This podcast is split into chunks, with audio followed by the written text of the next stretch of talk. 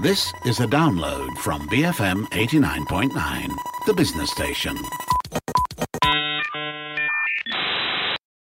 Good afternoon. This is Earth Matters on the Bigger Picture, and I'm Juliet Jacobs. It's been said that one of Yeb Saño's defining moments came during the 2013 UN Climate Summit in Warsaw, where, as the Philippines' chief negotiator, he underwent 14 days of fasting in solidarity with Typhoon Haiyan victims and all those already facing the impacts of the climate crisis. With nearly two decades of experience working to combat climate change, Yeb is the executive director of Greenpeace, Greenpeace Southeast Asia and has been tired tirelessly working towards achieving social and environmental justice, especially for developing nations. Now, ahead of World Environment Day, we're catching up with Yeb about issues related to the climate crisis and how he is campaigning for the defense of ancient forests and against carbon polluters, amongst many other things. Welcome, Yeb. How are you today?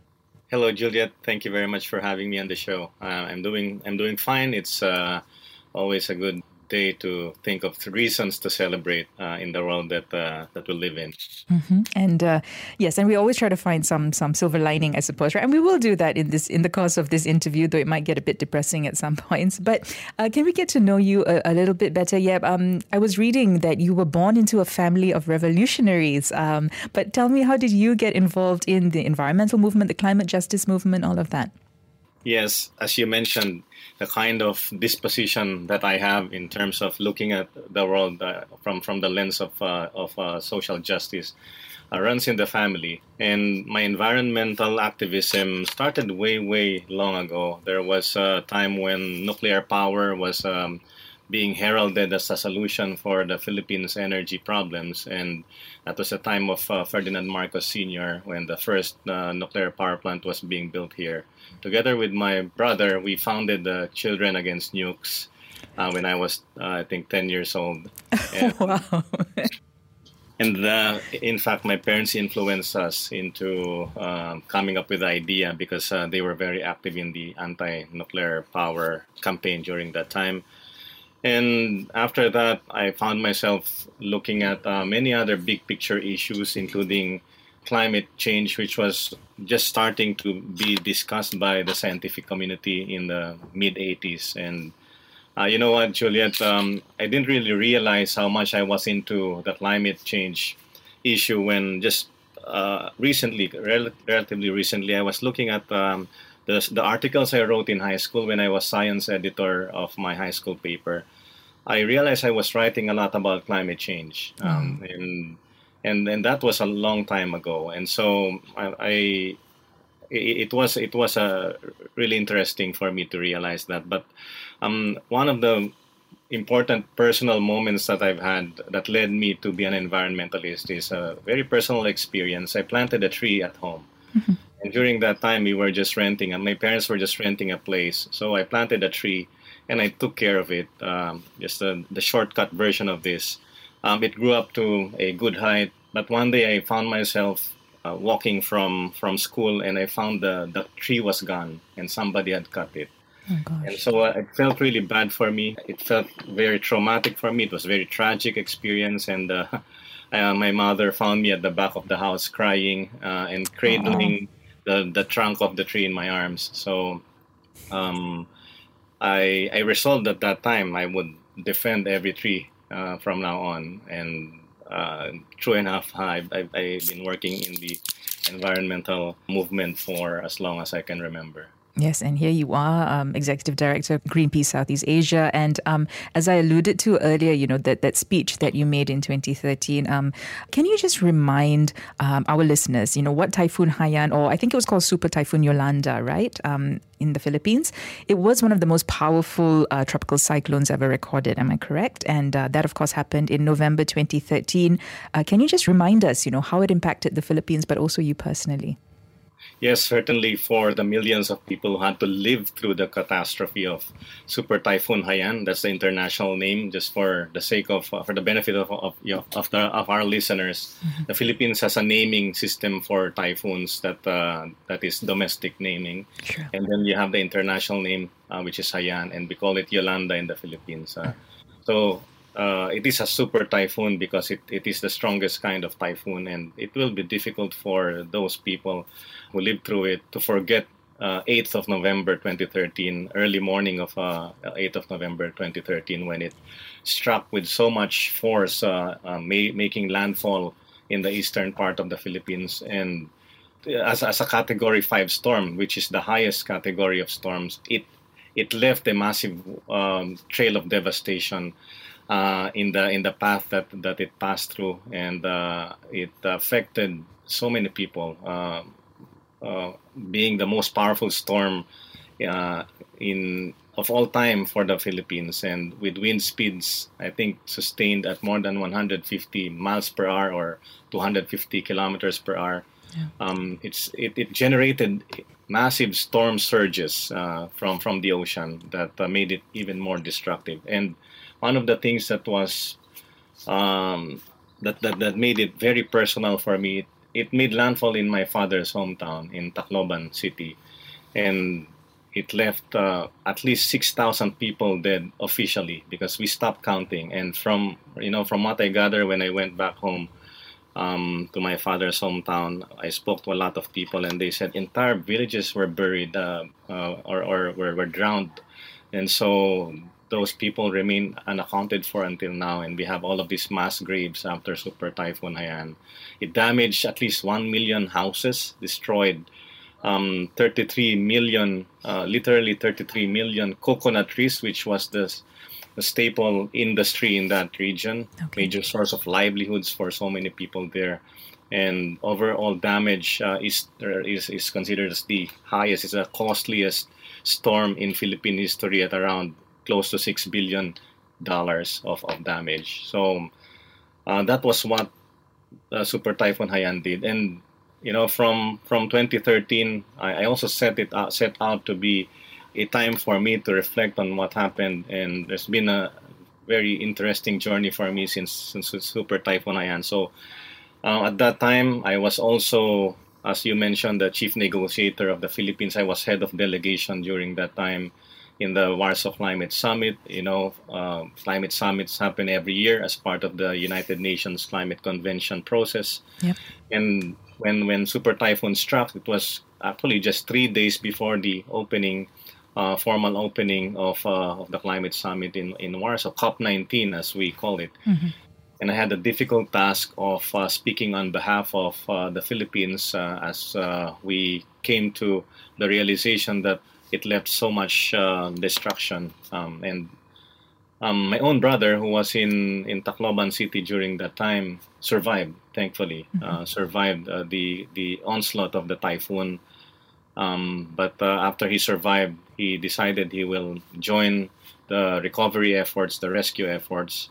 And you know, you know what struck me is how he remembers exactly how many dead bodies he carried with his own hands. Um, 73 dead bodies uh, in his own hands, uh, helping out the recovery efforts. And and on the Monday after uh, Super Typhoon Haiyan struck, I I was um, uh, given the difficult task of of uh, speaking in the plenary yeah. of uh, the climate summit, and I actually prepared a speech a couple of days before. Uh, of course, Super Typhoon Haiyan uh, had already struck the country, mm-hmm. um, but I, I wasn't aware of the fate of my own friends, my own family members, my relatives in in in Tacloban City. Um, but uh, just a couple of hours before I delivered the speech, I I, I, I, received news that my brother had survived. So that okay. was really an emotional moment. But even if he had survived, I knew that he had very little, little food with him. He, it was a very difficult time. Um, there was a lot of looting happening in the in the city, and we knew that uh, my brother was also trying to find food uh, and water. So as a, as a means of standing with him in solidarity, I declared during that same speech out of script that um, I would refrain from eating any food for the duration of uh, of the conference or until certain things have been fulfilled in the conference, most especially uh, meaningful progress in the negotiations. And I ended up not eating for 14 days because uh, truly there was it was very slow in terms of any progress uh, of um, any good indication that the conference was seriously addressing um, the issue of uh, climate change. Okay. And do you think that that speech, you know, and, and all, everything that happened there, do you think that was a turning point in discussions about whether climate change was real, at least in the Philippines, you know? Because, I mean, in your speech at COP19, you did make the connections between that super typhoon and also uh, that being the effects of climate change. But uh, did, do you think that um, sort of brought it into the mainstream or, or more people started talking about it? Yes, when, when I was making that speech, I actually consulted scientists, um, climate scientists, on the correlation of a warmer planet and especially a warmer Pacific Ocean. That's right. Uh, with the strength of, of the storms that we're experiencing, not just in the Philippines, that includes uh, most of the countries in Southeast Asia, uh, Taiwan, you know, the eastern part of Asia. Um, and they confirmed to me that when when the planet is warmer and especially the sea surface temperatures are, are warmer, that would they call it loading the dice, if you may, because when the dice are loaded, then you, you end up uh, with uh, with numbers that are biased, and so same with our oceans that, that are warmer. It the bias turns towards stronger stronger storms, and and yes, it was a turning point, I think, in many ways because my my sense, having been in the international the diplomatic process that's trying to um, come to a lasting solution uh, the problem with uh, with the conversations you have in the political discussions is that a lot of it is uh, technical, a lot of it is uh, about numbers, and, yeah. and to a certain extent, of course, political. But uh, none of it is about the human face the, of, of climate change, the realities that people suffer from. So, what I think, what I think uh, I contributed to in terms of that speech is how people perceive the climate issue. That it's not really just a science issue per se. It's not just a political uh, issue, but uh, but more than anything else, it's a, it's an issue that affects real people, real lives, and so um, the conversation I think changed uh, after that. And one of the things I think that helped the conversation is how a lot of uh, faith communities uh, started to talk about the human aspect of climate change and a lot of of uh, spiritual traditions have uh, have uh, started to weigh in on the issue, and and that was big because if, if you talk about people who practice a certain spiritual tradition, that's billions of people, and when church leaders and faith spiritual leaders start to talk about it, whether you're Muslim or, or, or Christian or Buddhist, then then the conversation changes in terms of the texture, uh, the, the, the, the depth and the and the breadth of the conversation becomes becomes bigger. So um, and therefore, it's not just in the Philippines that it changed. Um, in the Philippines, we know climate change profoundly because it affects us in, in, in, in very extreme ways when whenever we get hit by, by, by a strong storm. I mean, we have 20 typhoons every year. Yeah. Um, and increasingly, um, many of these typhoons have uh, have become very destructive because of climate change, uh, precisely. So, I, I don't want to claim credit for you know the shift in sure. in the conversation that's happened because that was just one speech. But I'd like to think that highlighting the impact of a storm in relation to an ongoing climate summit gives us such an, an eye opener and and something that makes it an important backdrop for a political gathering such as the, the UN. Mm-hmm it um, sometimes you're so far removed, isn't it, from the realities uh, at these sorts of uh, conferences and meetings. So this actually, um, yeah, brought it right to the center stage as such. Um, uh, let's just go for one quick break. Yet when we come back, let's talk a little bit more about you know your experiences as the chief negotiator. I'm speaking today to Yeb Saño. He's the executive director of Greenpeace Southeast Asia. He's also a climate activist. Um, it's another episode of There's No Planet B, and today we're focusing on Yeb as one of our climate justice heroes. It's also our World Environment Day special. We'll have more after this quick break. You're listening to Earth Matters on the Bigger Picture, BFM 89.9. Welcome back. This is Earth Matters on the Bigger Picture. I'm Juliet Jacobs. It's another episode of There's No Planet B where we want to give you everything you need to know about the climate crisis. And joining me today is Yeb Saño. He is the Executive Director of Greenpeace Southeast Asia. He's a long-time climate activist and environmental activist, uh, and he's sharing more about his work. And um, yeah, so before the break, Yeb, of course, you were telling us about um, what happened back in 2013, um, you know, in relation to Super Typhoon Yolanda and, um, you know, your, the speech and the fast that you did at COP19 at the time, you know, sort of bringing that these these real life issues and these real life impacts uh, to the global stage as such. Now, can we um, just shift a little bit and talk about the, the, these meetings, you know, COPs and all of that? Um, I think there seems to be endless debate about who is responsible for the climate crisis, right? Um, I think in your speech as well uh, in 2013, you spoke about loss and damage, you spoke about financial adaptation. Um, but you know, what is your take on it? You know, there's of course there's historical emissions, there's uh, the countries that emit the most CO2 today. What's your uh, what's your take on that? Oh, that's a very pertinent question when we talk about one of the biggest issues that we face as humanity. Who is responsible for it? Now, even the Climate Convention, the United Nations Framework Convention on Climate Change, which is the most universal you know, treaty in in the uh, in the in the entire history of, of, of the world because uh, it has more signatories than any other international agreement. Yeah. There is a, a clear acknowledgement of uh, the historical um, context of climate change, and what it says is uh, what the convention um, asserts, and therefore embraced by all of its 195 signatories at that time um, is that climate change has been caused by the Industrial Revolution uh, through the burning of fossil fuels that has caused uh, greenhouse gas emissions, extraordinary levels of greenhouse gas emissions that, that, that has disrupted the climate system. So it's not a debate actually well, what the science is, and it's the science is rather very clear um, that uh, in order for us to address climate change, countries need to reduce emissions and so so the, the convention was born in 1992 during the Earth Summit in, in Rio de Janeiro. And in 1997, uh, the Kyoto Protocol was born. So the, the Kyoto Protocol is a, uh, if you may, a daughter treaty to the UN Climate Convention. And what the Kyoto Protocol uh, really uh, is all about is listing countries who should be doing certain actions, including very quantitative targets. Yeah.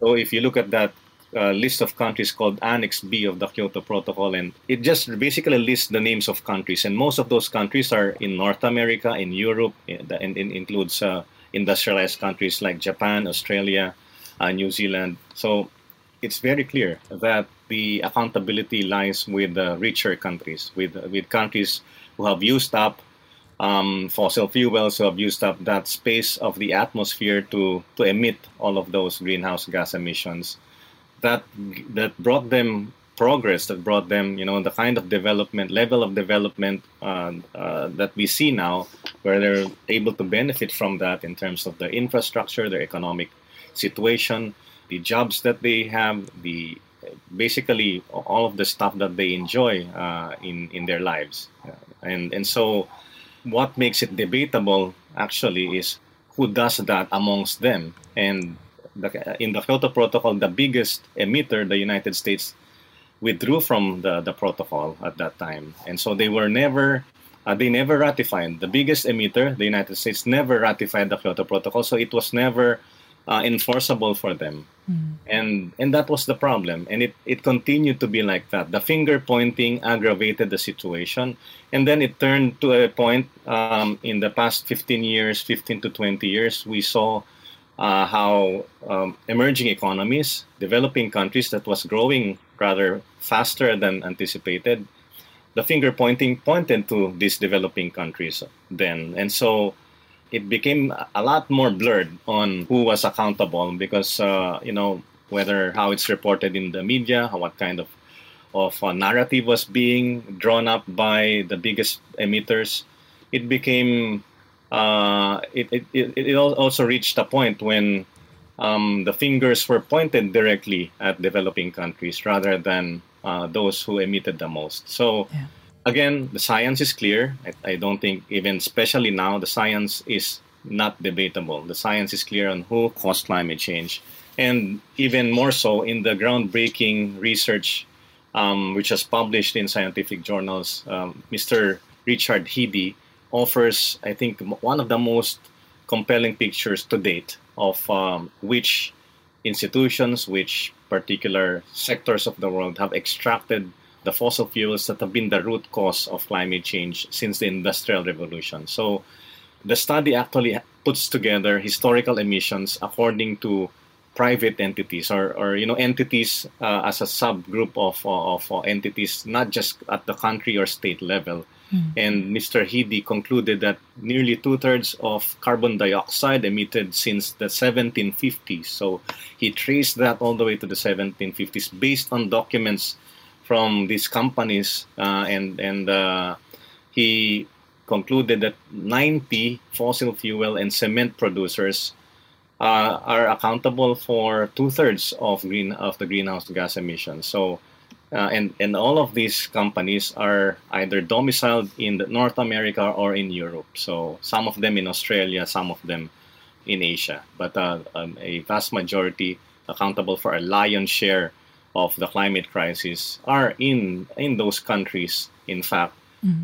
that are dragging their feet uh, in trying to uh, and, also finger pointing to other countries. So historical responsibility indeed sits at the heart of uh, the debate on climate change and, and also more, more, more especially on the debate on climate justice because after all this is a matter of fairness.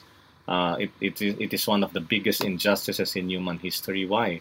Because those, as we have started uh, our conversation with the impacts of climate change, those who suffer the most had little to do with uh, this problem. Yeah. And the reason I also bring this up is because I mean a lot of these discussions also then go to financing, isn't it? And and who should be paying for this and helping with adaptation, mitigation? You know, the, the developing countries who, as you pointed out, are the ones facing the brunt already, uh, but who had very little responsibility towards it, uh, don't have the the finances, isn't it, to sort of um, uh, see to these things. Whereas these countries who became rich from you know emitting and from you know uh, the industrial revolution do. Um, and I do know that the rich nations, you know, promised to mobilize $100 billion per year, uh, officially beginning in, in 2020. Where are we with that promise? Yes, that's that's a really important part of the, the, the, conversation because if we are to talk about fairness, then those who, again, contributed the most to the climate crisis, one of uh, the means of rectifying the, the, unfairness is for them to share all of that wealth. And uh, just just to emphasize, that is not something we owe them, but that's something they owe all of us, and that's called climate debt. Now, indeed, in 2015 uh, in Paris, uh, a commitment of 100 billion dollars was made. But unfortunately, as of 2021, uh, with the tracking of all of the climate finance around the world, only five countries have provided enough uh, from from all of those rich countries, and unfortunately, a lot of those finance that has been provided as well have, have strings attached. And uh, I think the current estimates is are, that that uh, it's roughly around 80 billion dollars have been mobilized out of 100 billion dollars. So no even just yeah. seven seven years hence, they haven't even fulfilled that goal, and a lot of those a lot of that money has a lot of strings attached, uh, a lot of uh, transparency issues uh, with respect to, to those amounts of money. And when I say strings attached, you know, when when poorer countries receive that money, either that was uh, amounts of, of funding that have been committed before uh, and now being relabeled as climate financing, and therefore a lot of double counting is happening in terms of those commitments because just uh, for the benefit of those who are not familiar with uh, with development aid, the organization of uh, the OECD has committed at least around two percent of their GNP uh, for for development aid for uh, overseas aid to poorer countries, and then after Paris, they they also committed 100 billion dollars for climate finance. Now you, you cannot claim that you're doing both because that needs to be additional. So additionality is uh, is is a very important element here. And what we always see is it's not additional because they've they promised that before uh, in in a different shape, and then now they're they're just basically uh, putting a different name to it. And and then and then still it's it's uh, some a lot of these uh, of these funds uh, have strings attached in the sense that uh, you know there are conditionalities attached to it.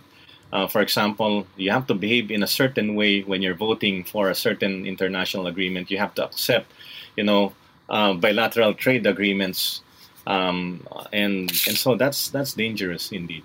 Yeah, doesn't sound very much like that repaying a climate debt. It sounds like they're kind of trying to control the narrative and the, the cash flow in that sense, right? According to what uh, would suit them best. Absolutely, and and the reason for that is the the industry that's behind the problem of climate change remains powerful and remains uh, very influential over governments. Mm-hmm. Okay, and is that figure of a hundred billion uh, dollars is that still significant? Is, is should it be more? Uh, yeah, what what are your thoughts on that?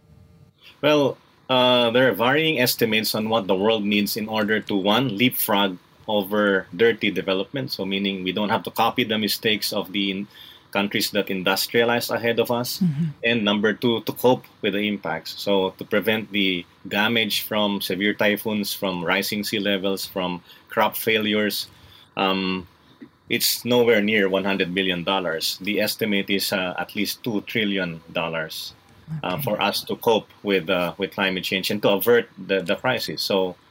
Um, it's unfortunate, but uh, the promise of 100 billion falls way, way short. And you said at the moment is what, 80 billion? So we're not even. 80 billion have been mobilized. Mobilized, okay. All right. And I remember last year when I spoke to some of our Malaysian uh, activists who went over uh, for COP26, um, uh, developing countries also demanded additional money for loss and damage, right? And the costs accrued from climate change impact beyond what could be adapted to. Um, but I understand that no specific funding promises were made. Can you talk to me a little bit about that as well?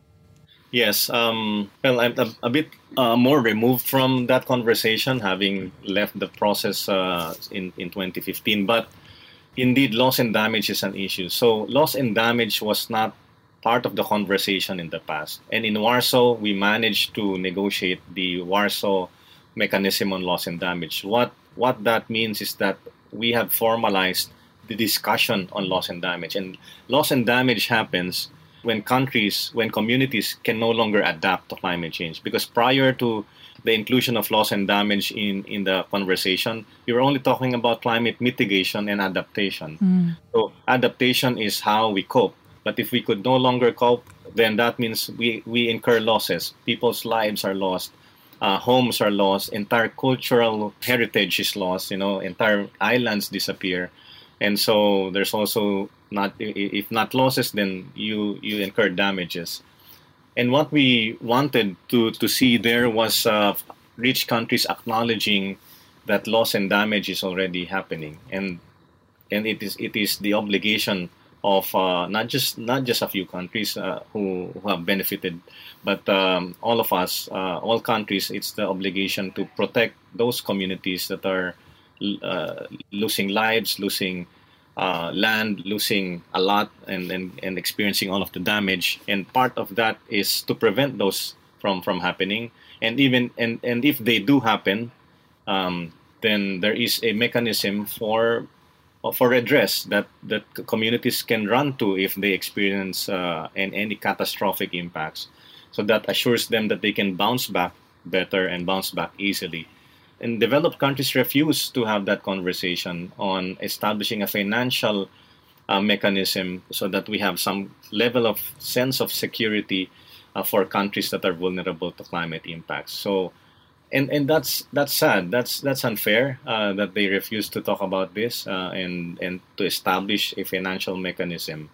So, I don't know why. I struggle to understand why, but uh, I, I, guess the, the logical reason is they want to preserve the status quo. They want to uh, avoid any sense of accountability because once they start, you know, acknowledging that, then for them it, it's a very big political risk for them domestically as well. And and that's that's what makes it even worse because at the expense of future generations, at the expense of the entire planet, they are so short-sighted that they only look at their uh, political survival domestically. Really, yeah, it's really, really um, disheartening. And uh, you mentioned just now a sort of figure that you know developing nations would truly need for climate adaptation. What would you say that figure is again? That the estimates run up to at least two trillion dollars. Okay, all right. So, and uh, yeah, we still have these meetings, and we still haven't come to any sort of uh, concrete um, solutions. I suppose, right? Would you Would you agree with that? Well, I don't want to misinterpret it and say that uh, it's a lost cause. Um, it is not a lost cause. I think every kind of platform for conversation uh, and for dialogue and for diplomatic solutions is uh, is the right direction. You know, it's a step in the right direction. We cannot overemphasize the, the importance of the international diplomatic process uh, in order to solve the climate crisis. So it should continue.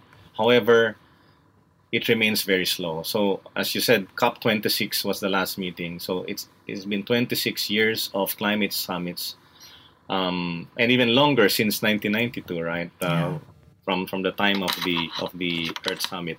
So it's uh, it's rather too slow. It's a process that will not be able to respond fast enough and adequate enough uh, to protect what needs to be protected. That means uh, securing uh, the safety of billions of people who will be experiencing all of these climate impacts. And so, if it's slow enough, then a lot of other things need to be done beyond the, the, the borders of those plenary halls, beyond the bounds of the international climate negotiations um, as we also create pressure for them to act faster. So, what that means is so we, we need to build solidarity like we have never done before. All countries, all people on this planet need to understand that we are facing uh, one, the biggest crisis we've ever faced. There's a lot of difficulty happening around the world.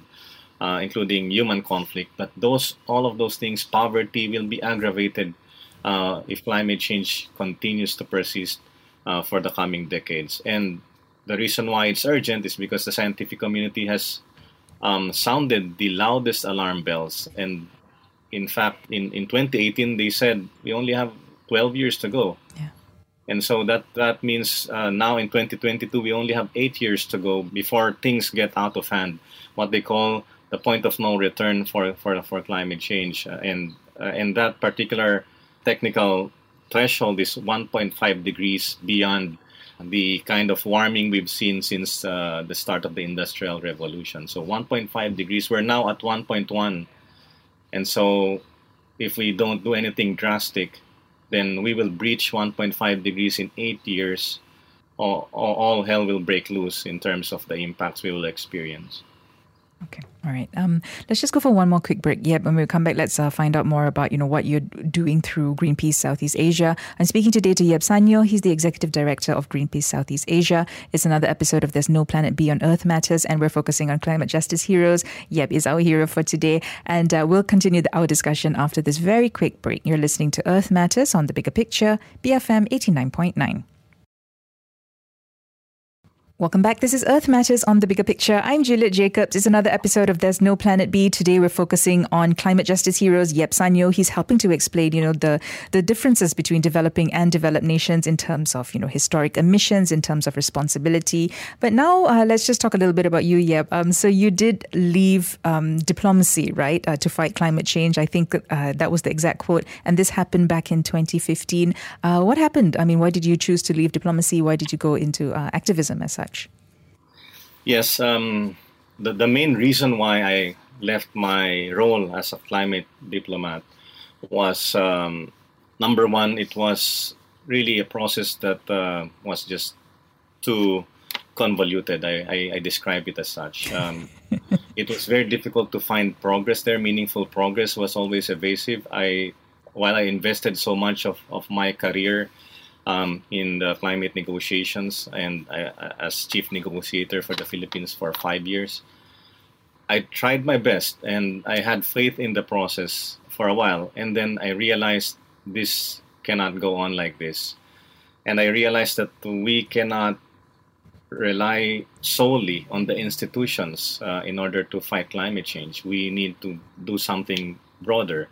And in 2015, at that time I was at a crossroads. The interfaith community reached out to me. So uh, the interfaith community comprised of uh, Muslims, Christians, Buddhists, Hindus, uh, and, and many other faith traditions uh, reached out to me and said, why don't we try to look at this problem from that angle, from a spiritual angle, and we would like you to be our spiritual ambassador. Mm-hmm. So in 2015, I accepted that challenge and I left my job as a climate negotiator and became a spiritual ambassador for a campaign called Our Voices.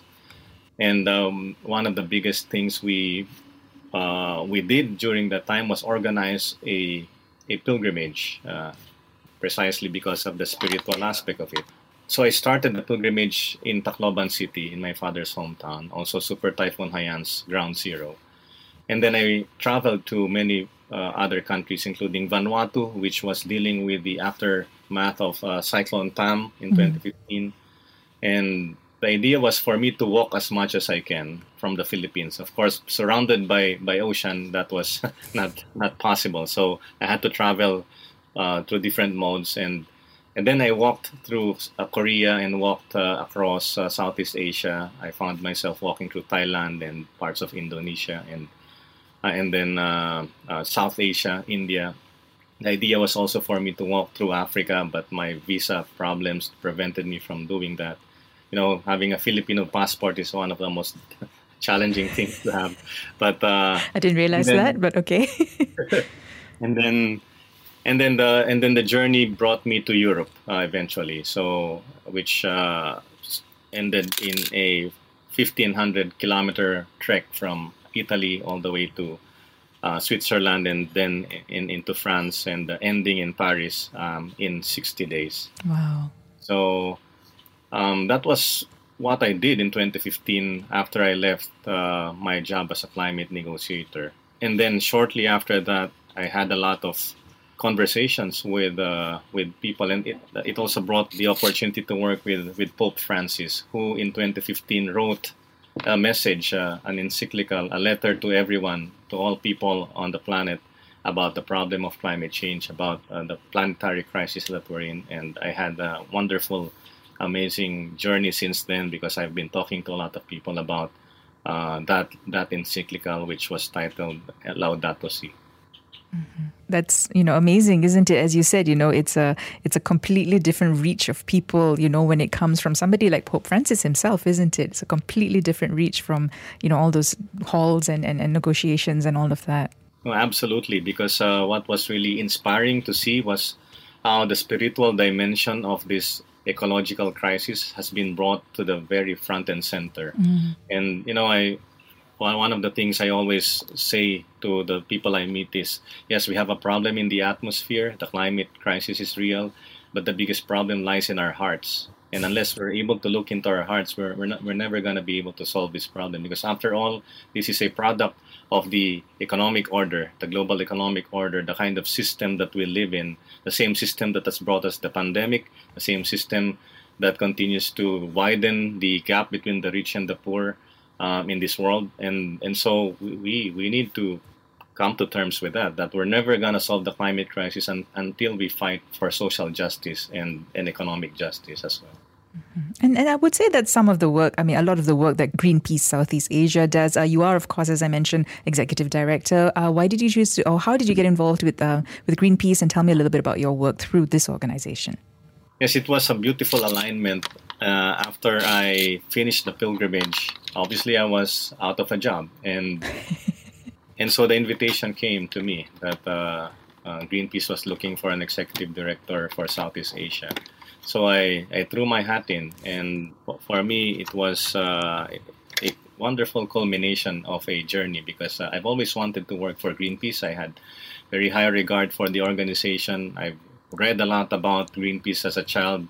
And as I shared earlier with you, I founded the Children Against Nukes in the Philippines uh, when I was a very young kid. And so that resonated so much for me. Um, but even before I joined Greenpeace, as, as a climate diplomat, I've, I've worked closely with Greenpeace in many parts of the world, including having been able to sail on Greenpeace uh, ships before I even became ah. part of Greenpeace formally. So, um, it, and then and Greenpeace also was part of. Uh, I, I think I failed to mention earlier before the pilgrimage uh, we did in 2015. We actually one of the things we did after Super Typhoon Haiyan to commemorate the first anniversary of Super Typhoon Haiyan. We organized a walk from what we call Kilometer Zero. There's a marker in the heart of the capital, Manila, okay. called Kilometer Zero and we walked from there all the way to ground zero in Tacloban City. Juliet, that's 1,000 kilometers. I don't know the comparison in Malaysia on, on distances, but it's 1,000 kilometers from Manila to Tacloban, and we walked all the way for 40 days. Um, so many, many of those who joined me were activists from Greenpeace, and so I, I bonded with them very very much in those 40 days of walking. And so, yes, indeed, was a, it was a clear alignment of values. I, I really found myself uh, working for an organization that uh, uh, whose, whose values and work had, uh, resonates with my own personal views of the world. So, and the most important, I think, of which is uh, our uh, the principle of nonviolence and effecting change in the world in a peaceful way. So that was very compelling for me to join Greenpeace, mm-hmm. and now uh, I've been with Greenpeace for close to seven years.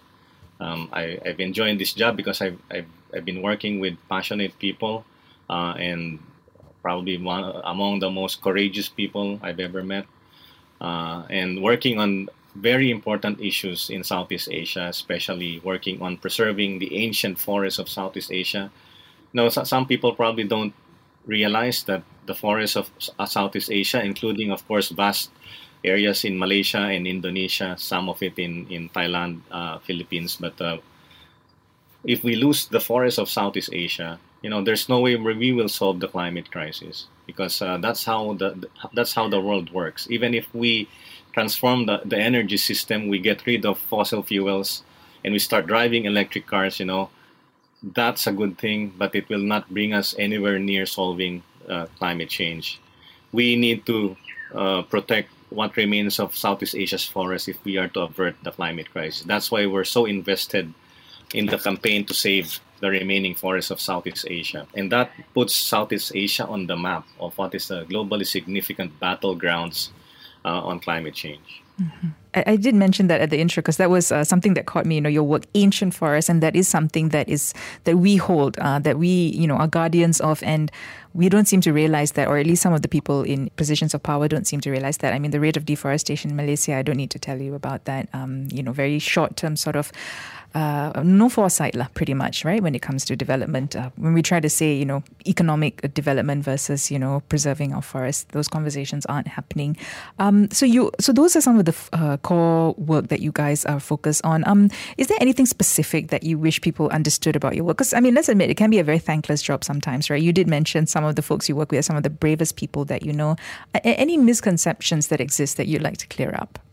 Oh, absolutely, a lot of misconceptions. Even, even myself, because I'm I'm relatively new to Greenpeace. If you look at uh, the, the, the amount of time I've been in the organization, uh, we have colleagues who've been there for what 15, 20 years, uh, and so there are perceptions that I had before I joined Greenpeace, and maybe a lot of misconceptions is that Greenpeace is um, is too radical. Mm, mm, yes. So I'd say that we take that as a badge of honor when we are described as radical, but I'd like to I'd like to correct that uh, misconception because a lot of things that Greenpeace does is not so radical given the context of the problem. So the problems are radical actually. When we talk about extinction, uh, mass extinction of species, the loss of the entire forests of Southeast Asia, that's a radical problem. So what we're doing is nowhere near radical uh, compared to the problem uh, we're just really standing up for what is right. And and for me, uh, that that's an important context. That when when we see a problem so big, when your house is burning, like the young people say now, um, it's not radical to you know to find a way to stop the fire. Yeah. So that's what we're trying to do. Maybe what people do see uh, are the hard actions that uh, make us look radical, like the very dangerous things that we do because part of the design or the DNA, if you may, of Greenpeace is to put our body where our mouths are. So okay. put your body on the line, but but many people probably don't realize we have the infrastructure, we have the training to do that. We don't necessarily put ourselves in harm's way because because that's if, if we do that, that violates our principle of nonviolence because we cannot be violent upon ourselves as well. So when you when you see us hanging from a bridge or from a smokestack or hanging uh, on a ship, uh, one of the most amazing things I've done as executive director of Greenpeace is um, I I'm an artist. So whenever there's an activity or an action, for example, the one we did in 2019, we blockaded a palm oil. I'd, I'd like to be very clear: a dirty palm oil shipment. When we say dirty palm oil, it came from very suspicious sources, meaning those producers destroyed forests before they they, they planted oil palm that produced the palm oil. So we don't like that because uh, if you have to produce palm oil by destroying forest, that's not going to work. So we were blockading a, a shipment of that in Sulawesi. And my job was to paint the side of the ship that says stop deforestation. and and we managed to do that. And if you look at that on YouTube or on, on social media, it looks a very dangerous thing to do. And it is if you're not trained but we are trained to do that, and we have the capacity to to deal with uh, with situations like that. Uh, we have professional boat uh, boat pilots. We have professional climbers uh, who, who mount those ships, who, who climb all of those um, um, oil depots. So I'd like to I'd like to tell people in a, a very honest way that uh, we train ourselves to do that. And one of the things you would see when whenever we do actions like that is we never hide our faces. Mm. Maybe now during the pandemic we have to wear masks, uh, but that's not because we're hiding. So generally, Greenpeace activists don't hide their faces when they stand up for something because we believe in.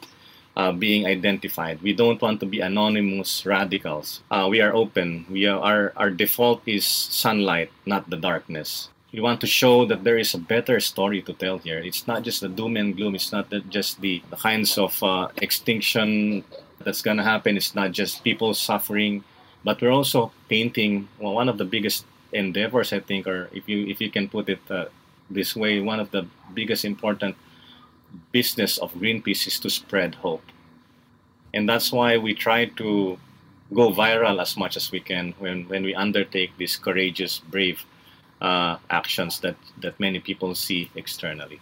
So one, that's a very important misconception. I think another important misconception, Juliet, is that Greenpeace is sort of. Uh, I like to be very, very frank about this. Greenpeace might be seen as a as a Western organization. Yeah. And and maybe there's a good reason why, because you know many international NGOs uh, were established in the West before they came to Asia but what many people don't know is that, for example, in Southeast Asia, all of us in the management team of Southeast Asia are Asians. And every time we create our strategic plans for what needs to happen in Southeast Asia for us to contribute to solving the world's problems, all of that is from the lens of Southeast Asians. So that's very important. If we're trying to do, uh, you know, run projects in Malaysia, all of that is driven by a theory of change from Malaysians. So we will never bring ideas outside of, of Malaysia and force that upon Malaysians. The same in the Philippines, the same in Indonesia. We always embrace the problem from the perspective of, of communities who are affected by the problem. And, and that's something that we've encouraged in Greenpeace Southeast Asia since I became executive director. I've also fostered the idea that you need to be with the communities uh, so just even the, the words we use in our vision, previously we, we, we would say the communities we work for. Now we, we say the communities we work with. Mm-hmm. And then also when we say we have to stand up against this and stand up against that, now we say we stand for something. So I'd like people to think that Greenpeace stands for something instead of just looking at Greenpeace as standing against a lot of things. Okay. All right. Well, thank you so much, uh, Yeb, for joining me today. Um, before I let you go, it is Environment Day on World Environment Day on the fifth of June. This year's theme is, of course, only one Earth. Um, you know, in a nutshell, I suppose, what message would you have, maybe for the international community or anyone, you know, listening on the importance of fighting climate change, or should I say the climate crisis? Actually, I should say. That's right. So yes, that that is a very important point, Juliet. We should we should first acknowledge it as a crisis Uh, because in reality it is a crisis. And then an important thing that everyone should understand, the international community in particular, is that our generation is the generation that will solve the climate crisis. We are expected by future generations to do that. And we should embrace that opportunity. Otherwise, it's going to be too late. So let's hope that future generations would remember us for being the generation that found the will and the courage to confront this crisis rather than the generation who chose not to act. And my final point is that our children deserve better. This is a problem that will be inherited by the future generations. So, for all of the CEOs, for all of the government leaders, for all of all of you who have children or who, who have loved ones uh, who are young and who will have children in the future, please think about our children. And maybe you can look them in the eye and tell them you have done your best. Thank you so much, Yeb, for joining me today. I've been speaking to Yeb Saño, Executive Director of Greenpeace Southeast Asia. If you'd like to find out more about Greenpeace, just head to their website, greenpeace.org. They're on all social media. And Yeb, you, of course, have a very strong Twitter following. Uh, you know, if anyone's interested to follow you, what's the best way that they can do that?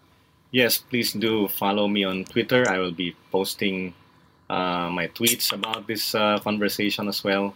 Thank you. Fortunately, I'm not a big Instagram user, so Twitter would be the best way. Okay. All right. Well, my thanks again to you for speaking with me today. And if you miss any part of our conversation today, you can always download the podcast at bfm.my slash earth, or you can find it on the BFM app. This has been Earth Matters on the Bigger Picture, BFM 89.9. Thank you for listening to this podcast. To find more great interviews, go to bfm.my or find us on iTunes. BFM 89.9, the business station.